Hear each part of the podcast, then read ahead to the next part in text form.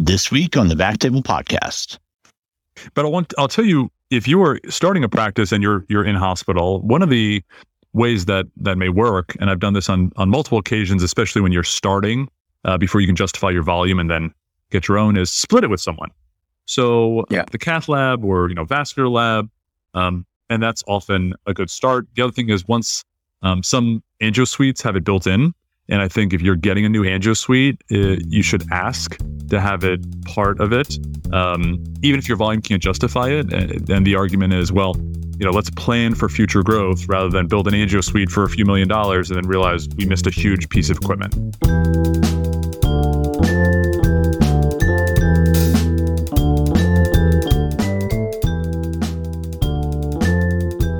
Welcome to the Back Table Podcast, your source for all things I R. You can find all previous episodes of our podcast on iTunes, our app, or Spotify. This is Michael Barraza returning as your host. Today's episode is sponsored by RadPad. RadPad was developed by physicians for physicians, providing clinically proven radiation protection during C I N I and digital subtraction angiography. Don't bet your career or your health on anything less. Trust RadPad radiation protection shields for all your fluoro-guided interventions. See radpad dot com for more information or contact info at radpad dot com for a free radiation evaluation and a no-brainer radiation protection cap, and let them know you heard it on the Back Table Podcast. Today, we're going to be talking about I V U S, uh, and I'm honored to be joined by Doctors Michael Cumming and Mark Lesney. Gentlemen, uh, welcome and thank you for doing this. Um, so I, I figured we start with, you know, are either of you using RadPad or anything else special for radiation protection? I am, I am. Um, yeah, I've probably been using it ever since residency and fellowship, and um, I think especially for things like tips creation and sort of high radiation procedures, it's it's just that extra lever of comfort that I like, and I do use the no-brainers.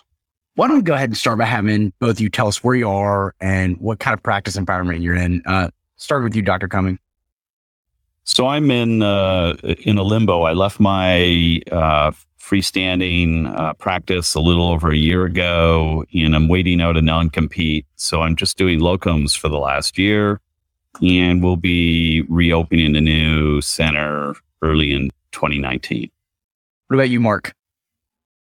Yeah, so I've been in uh, Charlotte, North Carolina for a little over five years as part of uh, Vascular Interventional Specialists of Charlotte Radiology. We're a large uh, non-university affiliated group, um, but actually there's no academic center in Charlotte. So we're sort of the de facto academic institution here. Um, I cover three hospitals. I'm only hospital-based at this point, except for some vein centers, but for any sort of procedures outside of that, um, and that's just superficial veins. Um, okay. So, so I'm a hospital setting, um, and it's, uh, you know, obviously we'll have different cost considerations, and which I'm sure we'll get into, than a uh, office-based lab. That's right. Um, well, one of the things that uh, that gave us the idea for this topic was a Twitter discussion that the two of you were both involved with. Uh, It involved a tweet, Mark, that, that you had posted, I think, I want to say back in July. And um, basically what it said was, it said, iliac vein compression requiring stent, not so fast. Compression resolves with Valsalva with no impeded flow and venography. I V U S is a complementary tool, not an absolute. Uh, and, and there's really good discussion that followed. Um, could you just tell me basically, you know, what prompted that tweet and, and basically how you feel about this? You know, are we over-treating this? Are we over-diagnosing it? And, And how does I V U S play into that? Yeah, so going right to the money uh, question, huh? Um, yes. So, so yeah, I think I V U S is a critical tool for treating um, venous, and I'll argue other vascular pathologies.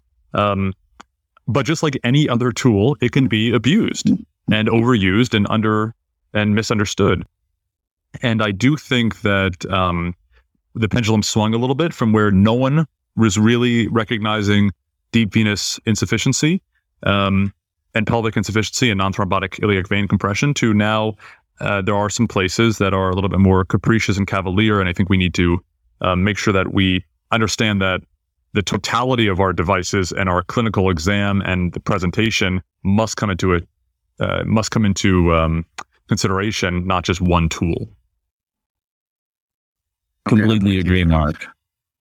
Well, I just, you had a very interesting response to that, and I think it was um, you know, very enlightening. It said, you know, to be contrarian, we don't know that measuring the area during Valsalva actually means that the vein is normal.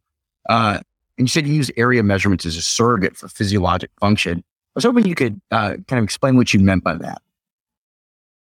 Right. So, I mean, I V U S is a great tool for measuring uh, areas of vein, and this has kind of been become this surrogate for, um, you know, what is a physiologic significant lesion. And it now, you know, we, we started off at fifty percent narrowing as being significant. And I think those of us that have done a fair bit of this have decided that number, that threshold is probably too low, and that sixty yeah. might be a better number. Um, but we really don't know. I mean, when you really take the time with I V U S and you watch how the vein changes during respiration, um, and, you know, other physiologic challenges, it's it's fascinating, but we really don't know what any of this means.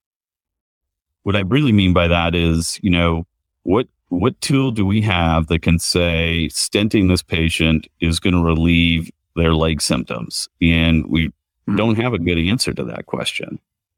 So, and I think we need to make sure we get into this at some point. Now is probably as good a time as any. Um, you know, looking at these in particular for, for May-Thurner, how are you stratifying these patients for treatment? I mean, I would imagine a lot of this actually comes, you know, before you got the patient on the table through, you know, imaging clinic.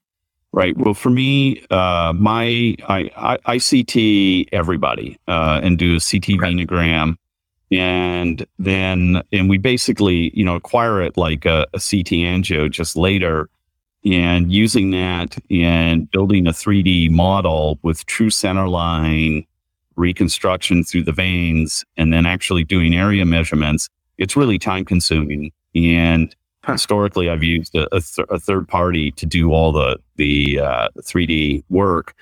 But if you really take your time and you have a good C T venogram, you can really create very detailed anatomical images uh, and area measurements of the vein.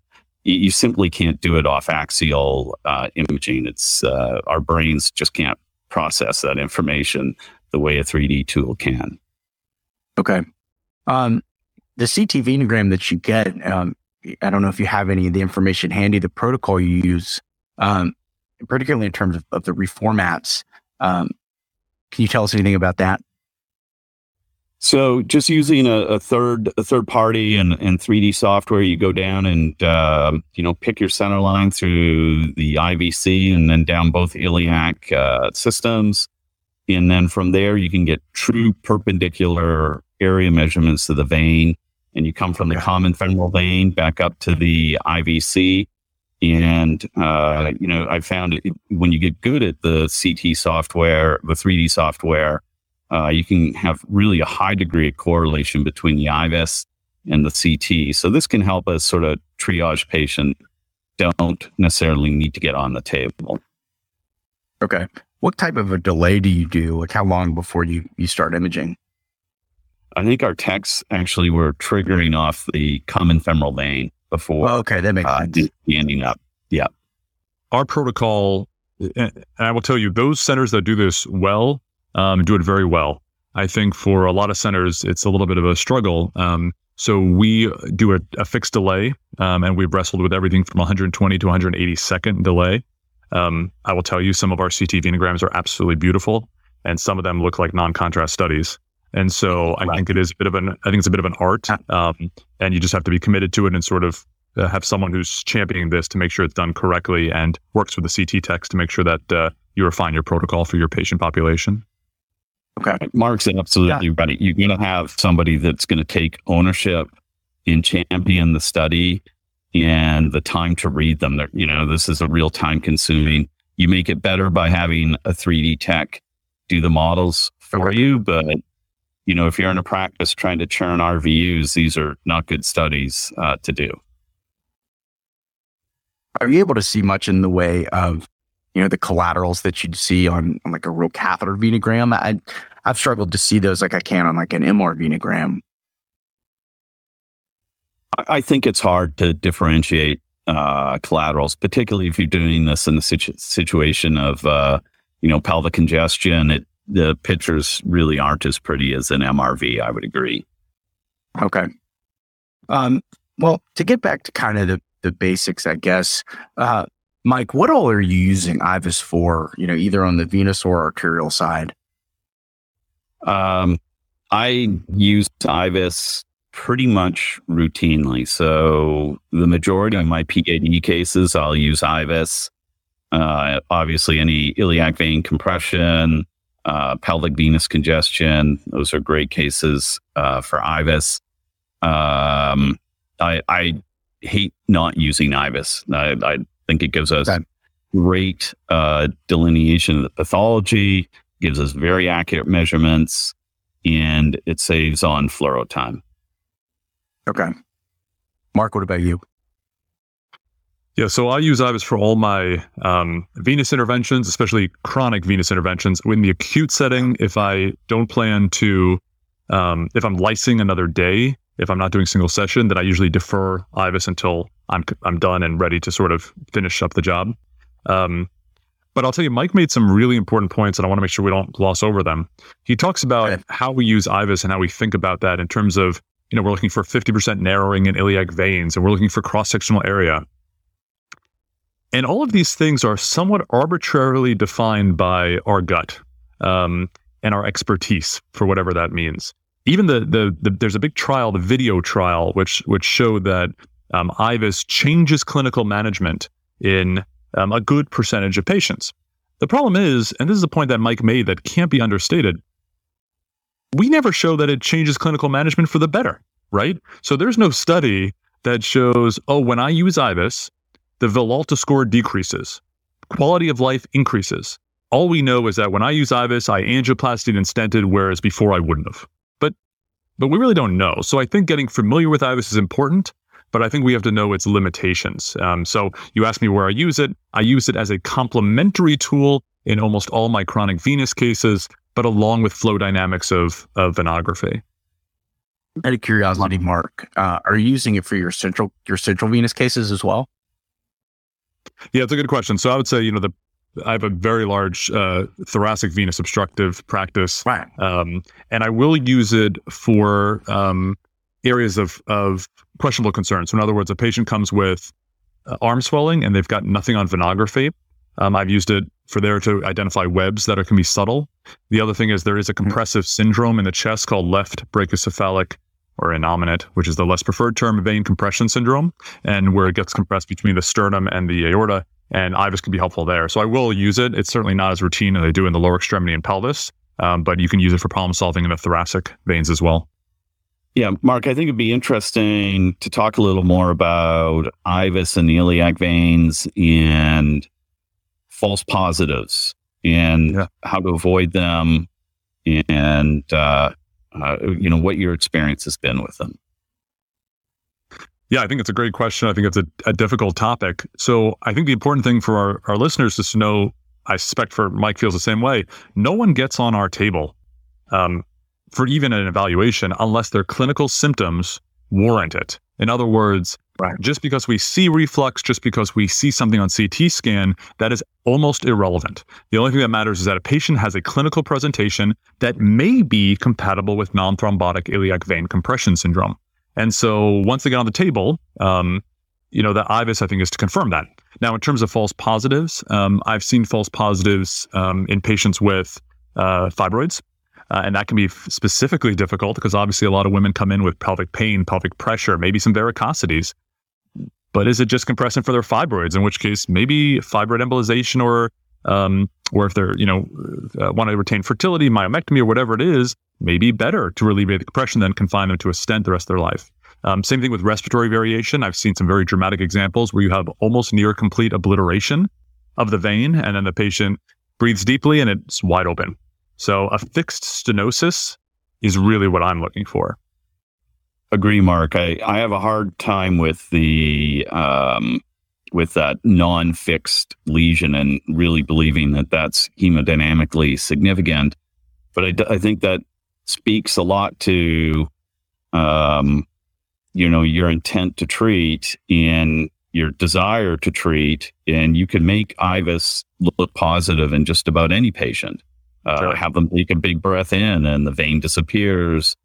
Or, uh, you know, the other sort of technical limitation, I think, is as the vein is sort of draped around S one and L five, you know, the catheter can be, is, you know, is biased against one wall of the vein. and you can't see through the bone, and often you'll miss a lot of normal vein. And so you can draw your area measurements, you know, wherever you want and create a, a stenosis that really isn't there. Yeah, Mike, while we're on that topic, can I ask you, I know there's a lot of people who avoid uh, Amplat's super stiff wires or wires at all for I V U S, and they'll do a wireless I V U S just to uh, avoid deformation of the vein. What is your technique for, for that? Right. And, and uh, that's actually a, a great point, Mark. And it's really interesting to play with it because you can watch your I V U S as you pull the wire in and out or go to this floppy segment of a super stiff wire and see the way the catheter biases things differently and changes your imaging and would change your measurements. So um, I think, you know, for me, I generally don't pull the wire, but if I feel like it, it just doesn't look right to me or the catheter is really biased against one wall, uh, I will try and switch wires, pull wires uh, uh, to do that. How about yourself? What, what's your approach to that? Yeah, to be honest, I've been, I have not been doing that as much, but the more, you know, I sort of think about it and I talk to, to other people, I think what you're doing makes a lot of sense. Um, because clearly you're changing the anatomy, especially with, you know, some increased stiff wire. The other thing that I think we all need to be cognizant of, of is when we talk to patients in clinic, what do we ask? Worse at the end of the day or beginning of the day? Worse when you're on your feet or lying down? Well, on my feet all day. So how do we do these procedures? Well, we lie them down. We lie them prone sometimes for a C T scan or I V U S. So we've already sort of taken away a lot of the physiologic um, uh, scenarios that that cause their symptoms. And so we we just need to be aware that we're sort of artificially looking at these veins. But that said, um, we know that what we do helps um, if we do it appropriately. But I think we have to be aware of these wire, position, prone versus supine uh, considerations. Totally agree. We're not uh, in a physiologic state laying flat on that table. Uh, and, you know, I think this really, this, some of this stuff comes into play when we're looking at those with more, you know, mild disease, sort of C three type patients. And, you know, we, we could argue whether it's stented non-thrombotic C three patient, but some of them are pretty miserable. And, um, you know, they're active, they're athletes, and they have a lot of leg pain and, and discomfort, but on the table, laying flat is not not remotely close to, you know, sitting on a site a, a bike for a long distance ride or a, in a marathoner. So, right. Uh, right, and we don't know. You know, you could argue even in your instance where, you know, when they valsalva and the vein blows up, but that's not, you know, just because the stenosis goes away with the vein blowing up. Maybe those people are symptomatic. Uh, and they, you know, they do have a functional stenosis that you can remove by having them valsalva, but again, not a physio, not a physiologic state. I found it interesting. I mean, there's an ongoing discussion right now on S I R Connect, and, and somebody had brought up uh, seeing the diagnosis of right-sided May-Thurner. Like that, I've never even heard of that. I mean, are, are you guys seeing patients for this at all? Yeah, I, I actually have a beautiful example of a right-sided May-Thurner on uh, on oh, my website. Yeah, just phenomenal case. I'll check out uh, the case. I really enjoy yeah. the cases on your site. Oh, thank you. So this is this this scenario was a uh, guy, actually hardcore cyclist, uh, had a typical medial-malleolar venous ulcer, and he had a lot of superficial venous disease in the leg. And uh, we did a C T venogram, and between the bifurcation of the right common iliac artery, um, his uh, iliac vein was passing right through that bifurcation, and he had almost no flow at rest on venography through that stenosis. And we actually treated his iliac vein before we did his superficial venous disease. And his ulcer basically healed without touching the superficial venous disease. No kidding. I've never seen it. That's that's cool. I've seen patients who were referred because um, someone told them that it's impossible to have a compressive syndrome on the right. Well, clearly we know that's not true. Now, in terms of terminology, some people refer to it as a uh, as a May-Thurner variant or a, you know, right-sided non-thrombotic iliac vein iliac vein compression, um, but. To be honest, whatever it is, you know, to be careful, I think we should just use the term either compressive etiology, in which case it doesn't matter what side, um, or chronic venous, a pelvic venous insufficiency, because clearly we know, as Mike pointed out, there are patients who have disease on the right from a compressive lesion. I mean, someone with widespread lymphoma technically can have compression of their right, but we're not going to call that May-Thurner, right? So, you know, I think, I think the terminology is is fun to know, but at the end of the day, evaluate the patient. And just like Mike points out, we see this. You just got to be on the lookout for it. Okay. Um, to get back to kind of into the basics of this, um, Mike, how long have you been using I V U S, and what's the, you know, the learning curve like for, you know, somebody who's using this, you know, as a new user? I've been using it probably uh, heavily since the late two thousands. So like two thousand eight, somewhat sometime around then. Uh, and again, really started off with uh, superfi- or with, you know, venous disease, iliac venous disease. But, um, uh, and the more is just become an increasingly part of my, you know, daily use. So rare for me in a P A D case uh, to not use I V U S. Did either of you go to any kind of training course or just kind of pick it up on your own? I've, I've had to kind of just pick it up on my own. Yeah, I did do a course um, on it. I think, you know, the learning curve is, I think there still is a learning curve uh, when you're looking at some of these lesions and trying to understand, particularly in the P A D world, um, you know, what all the, you know, understanding plaque morphology, what are the implications of the plaque morphology that you see? How is this going to impact your treatment approach? Um, you know, there's that learning curve, a little bit of learning curve with the console. And, you know, we haven't really dived in, we haven't talked about it at all, but, you know, we do have two different technologies on the market um, that are really quite different from one another. And uh, maybe we should have a little bit of discussion about that and, and that. Yeah, let, let's do that. Because I mean, I, basically, I, I just have Volcano and that's what I know. Um, what are the right. different types of technology? Um, so there's Boston size device and then the Volcano device, and the Volcano device is a phased array transducer, whereas the Boston size device is a single transducer that is mechanically rotated. Um, and so really quite different. And the imaging, um, I've done some work in a pig lab with, you know, trying both catheters side by side, and the imaging from the Boston Scientific uh, platform is uh, the the resolution is significantly better than the Volcano device, but the Boston Scientific platform is uh, you know, it's a little more labor intensive to set up, and the console design. Uh, I'm not a big fan of the console design. It, it's a little harder, to, actually, probably I'd say even a lot harder to use than the Volcano. Volcano's done a very nice job in that console.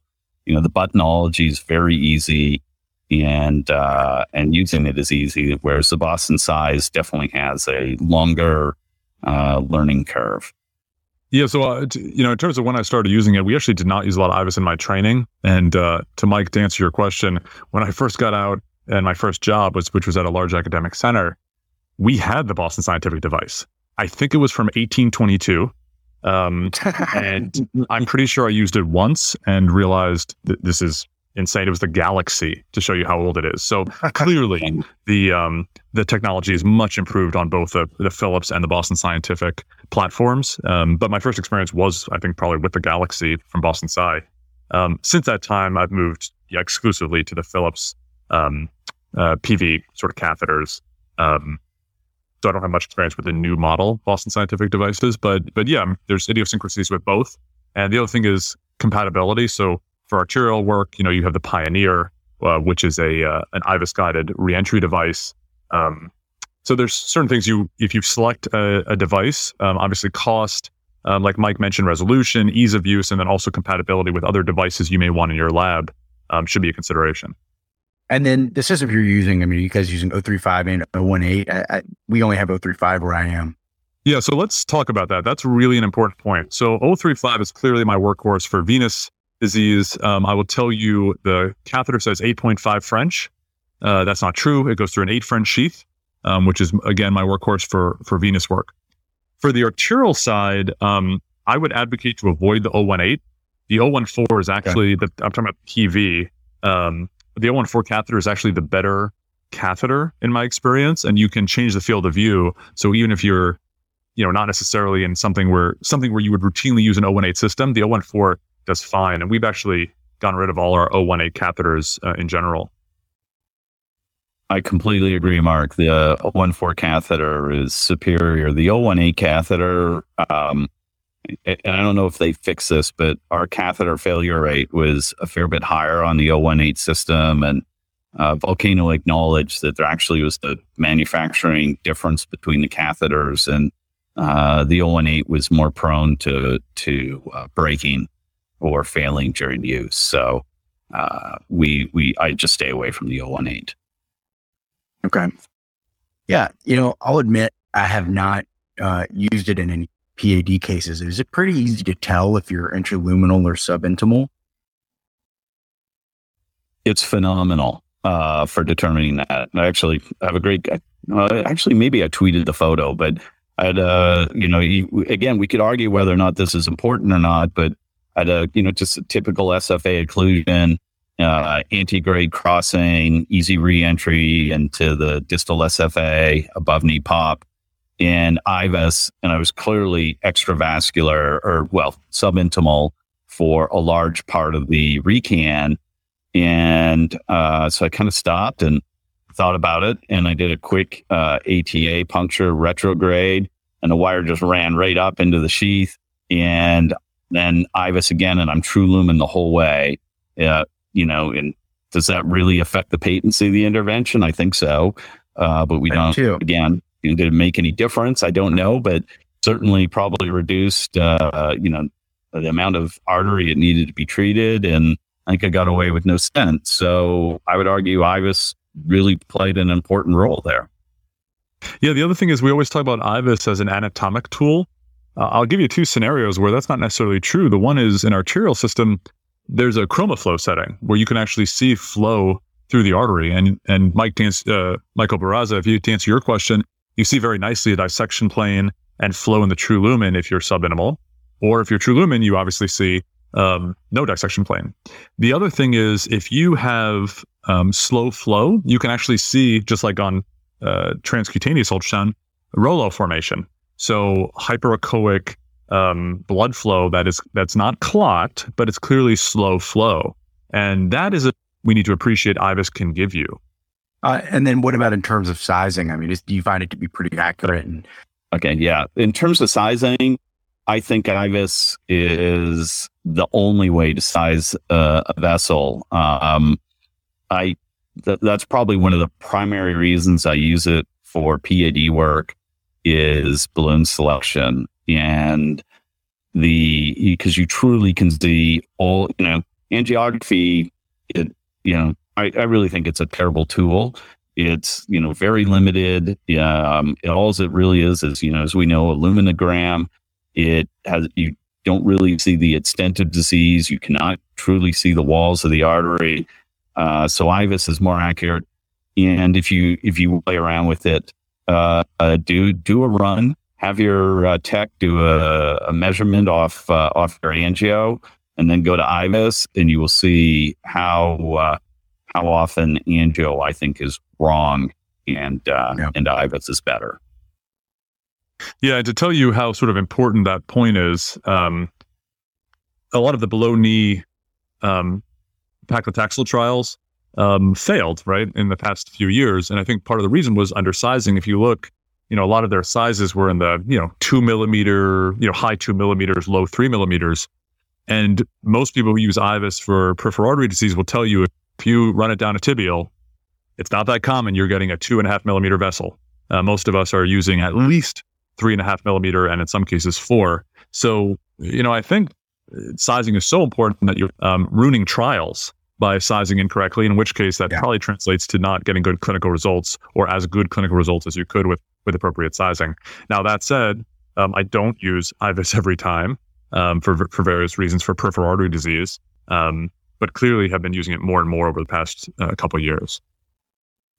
Yeah, Mark, that's a great point. Um, the you know, we eyeball, t- your, our eyeballs are really terrible, and we should not be using eyeballs to uh, pick off or pick balloon sizes.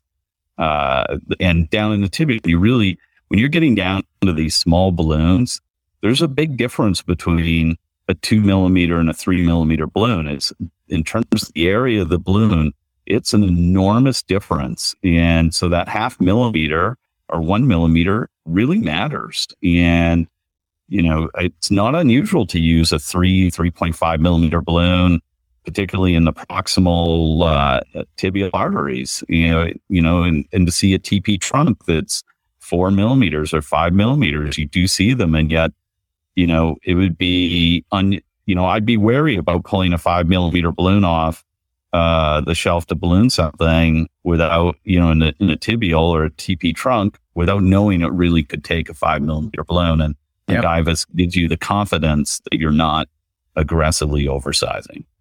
No, I'm I'm with you. And um, one last topic I wanted to bring up is um, whether or not you're using I V U S in pelvic congestion syndrome cases, and if, if so, you know, how are you using it there? Yeah, so for me, pelvic congestion syndrome, um, the only time I really evaluate I V U S is if I'm looking for concomitant non-thrombotic iliac vein right. compression, which again is not uncommon in pelvic um, congestion or chronic pelvic pain or chronic venous insufficiency. Um, Not only that, but keep in mind the left renal vein, the gonadal vein, and the iliac vein, they're all a circuit. And so they all interplay with each other. And I will tell you, um, that's really important for management. So for me, embolizing a gonadal vein is almost always going to be my first line therapy before I put okay. a stent in the iliac in a young woman. And certainly, my goodness, I'll raise heaven and earth before I put a stent. Yeah. uh, right. So renal vein stents, I think, are are really sort of a no-go for me ninety-nine point nine percent of the time. But um, I V U S is important to to exclude the other etiologies and to prognosticate. So if I treat a patient with pelvic congestion and I embolize a gonadal vein, um, even if I don't stent them that setting, at least I have a sense of, you know, at least we have an explanation if this doesn't. Mark, I, I agree. And I mean, we could spend probably an hour talking about pelvic congestion, and it's uh, just remarkable how much we've learned in the last decade about this disease. And, you know, really, uh, I, I tend to think of it as there's primary pelvic congestion, which is ovarian vein incompetence. And then there's secondary pelvic congestion, either related to uh, an iliac vein compression or a nutcracker phenomena or nutcracker syndrome. I have gone to the, I, I pretty much will I V U S all of these patients, um, maybe not their, their renal vein, Uh, but certainly their iliac vein. And then when it, you know, some people have shifted their treatment. If there is iliac vein compression, that that should be the primary treatment it, with, with stenting and relieving the compression. Yeah. But I have a hard time with that because, you know, then we've got the long-term problems of stent patency, and that, that gives me a, a lot of concern, particularly in a, a younger patient, this population that we're treating. So I would rather, you know, go ahead and coil off an ovarian vein, um, knowing that, you know, the, the long-term potential negative consequences of that are, are really very small. Yeah. And, you know, just lastly, I mean, I think you bring up another important point. Uh, it's these young patients, and a lot of these are young patients that we're seeing. And, you know, that's something that I've struggled with, particularly in cases of, of thrombotic May-Thurner, is uh, trying to find ways around, you know, putting a stent in a, a twenty-five-year-old, how to manage it after. Do you guys have any pearls for that? Yeah, well, I'll tell you, for thrombus, it's a different ballgame um, because that right. patient's, yeah, that patient certainly already declared themselves as being, um, having deleterious anatomy that's going to be, you know, clinically symptomatic, um, assuming their thrombus was significant. Um, in terms of management afterward, I, I do, I am somewhat aggressive, um, especially for thrombotic, um, uh, stents, post-thrombotic stents. I will do, um, Lovenox for three months. Uh, excuse me. Sorry. Lovenox for, I will use Lovenox for a month, um, assuming the patient and their insurance will tolerate it. And then I generally switch over to a D O A C. Um, the, the question of antiplatelet agents on top of that, I've wrestled with back and forth. You know, sometimes I'll lean toward lean, you know, using aspirin, knowing that the data is low, but the risk is pretty low.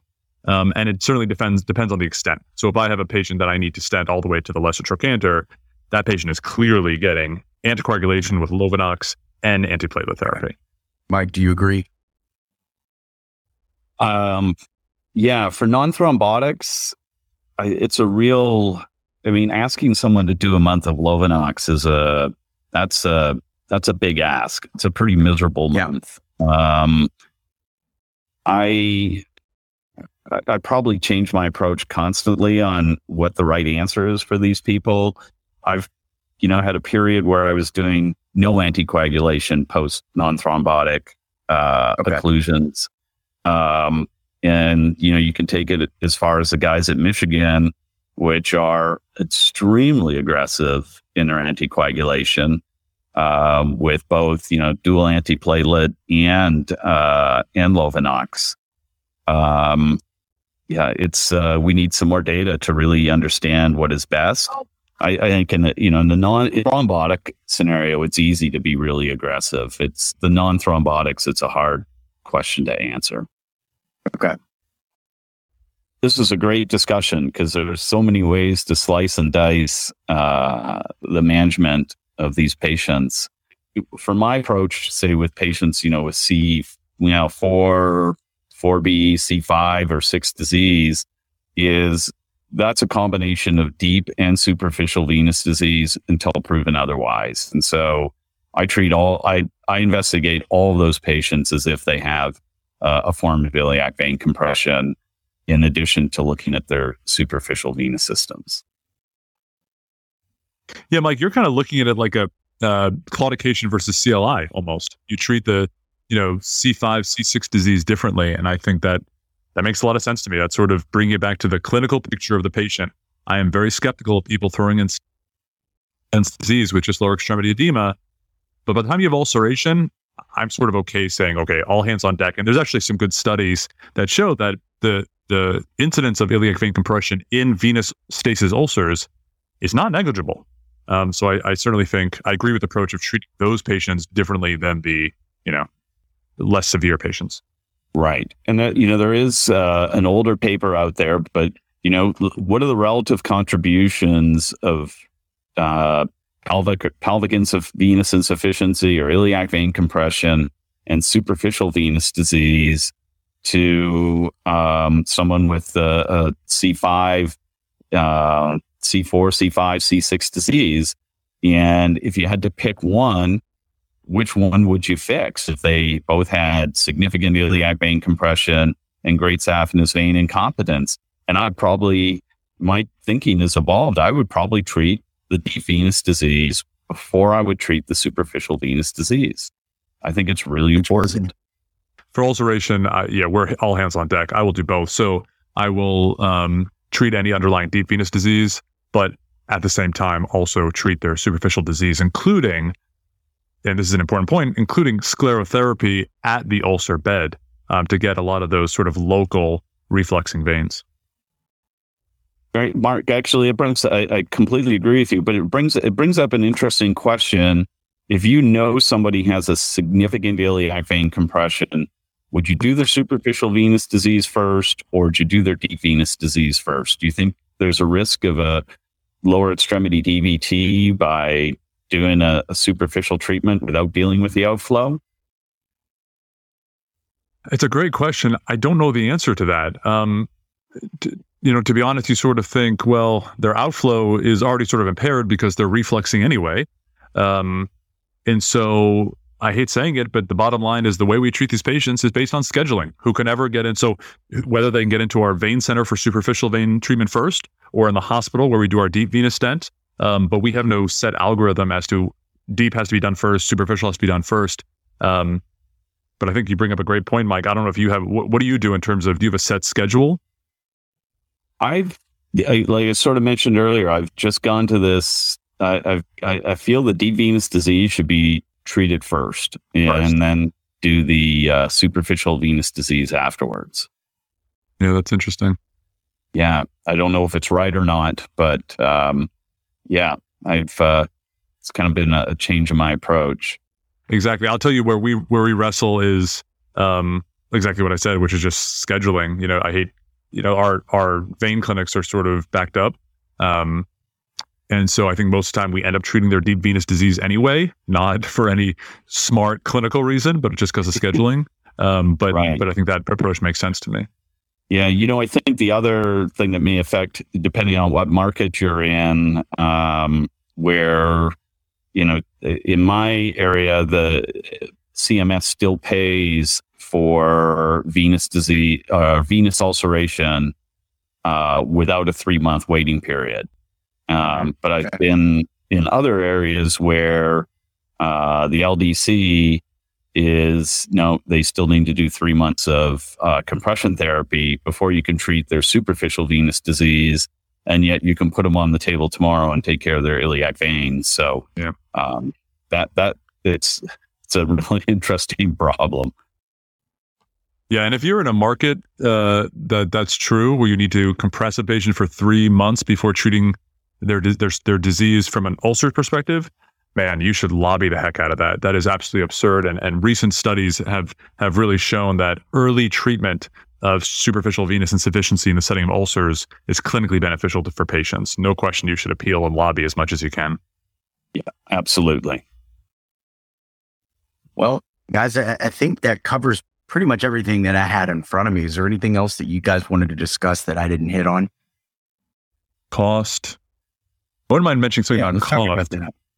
But I want, I'll tell you, if you are starting a practice and you're you're in hospital, one of the ways that that may work, and I've done this on, on multiple occasions, especially when you're starting, uh, before you can justify your volume and then get your own, is split it with someone. So yeah, um, the cath lab or, you know, vascular lab, um, and that's often a good start. The other thing is once um, some angio suites have it built in, and I think if you're getting a new angio suite, uh, you should ask to have it part of it. Um, even if your volume can't justify it, then the argument is, well, you know, let's plan for future growth rather than build an angio suite for a few million dollars and then realize we missed a huge piece of equipment.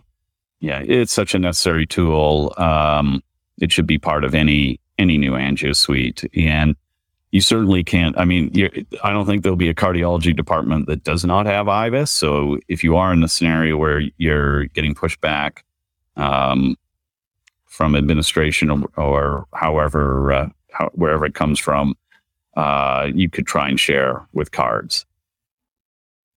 Well, guys, I, I think that probably covers just about everything. This was uh, incredibly insightful discussion, and I'm, I'm grateful to both of you. Uh, I'd also like to thank our um, our sponsor, RadPad. Uh, contact info at radpad dot com for a free radiation evaluation and a no-brainer radiation protection cap. And as always, you can find all of our other Um, podcast episodes on iTunes or app or Spotify. Thanks again, everyone. Thank you. Thanks, Michael. Thanks, Aaron.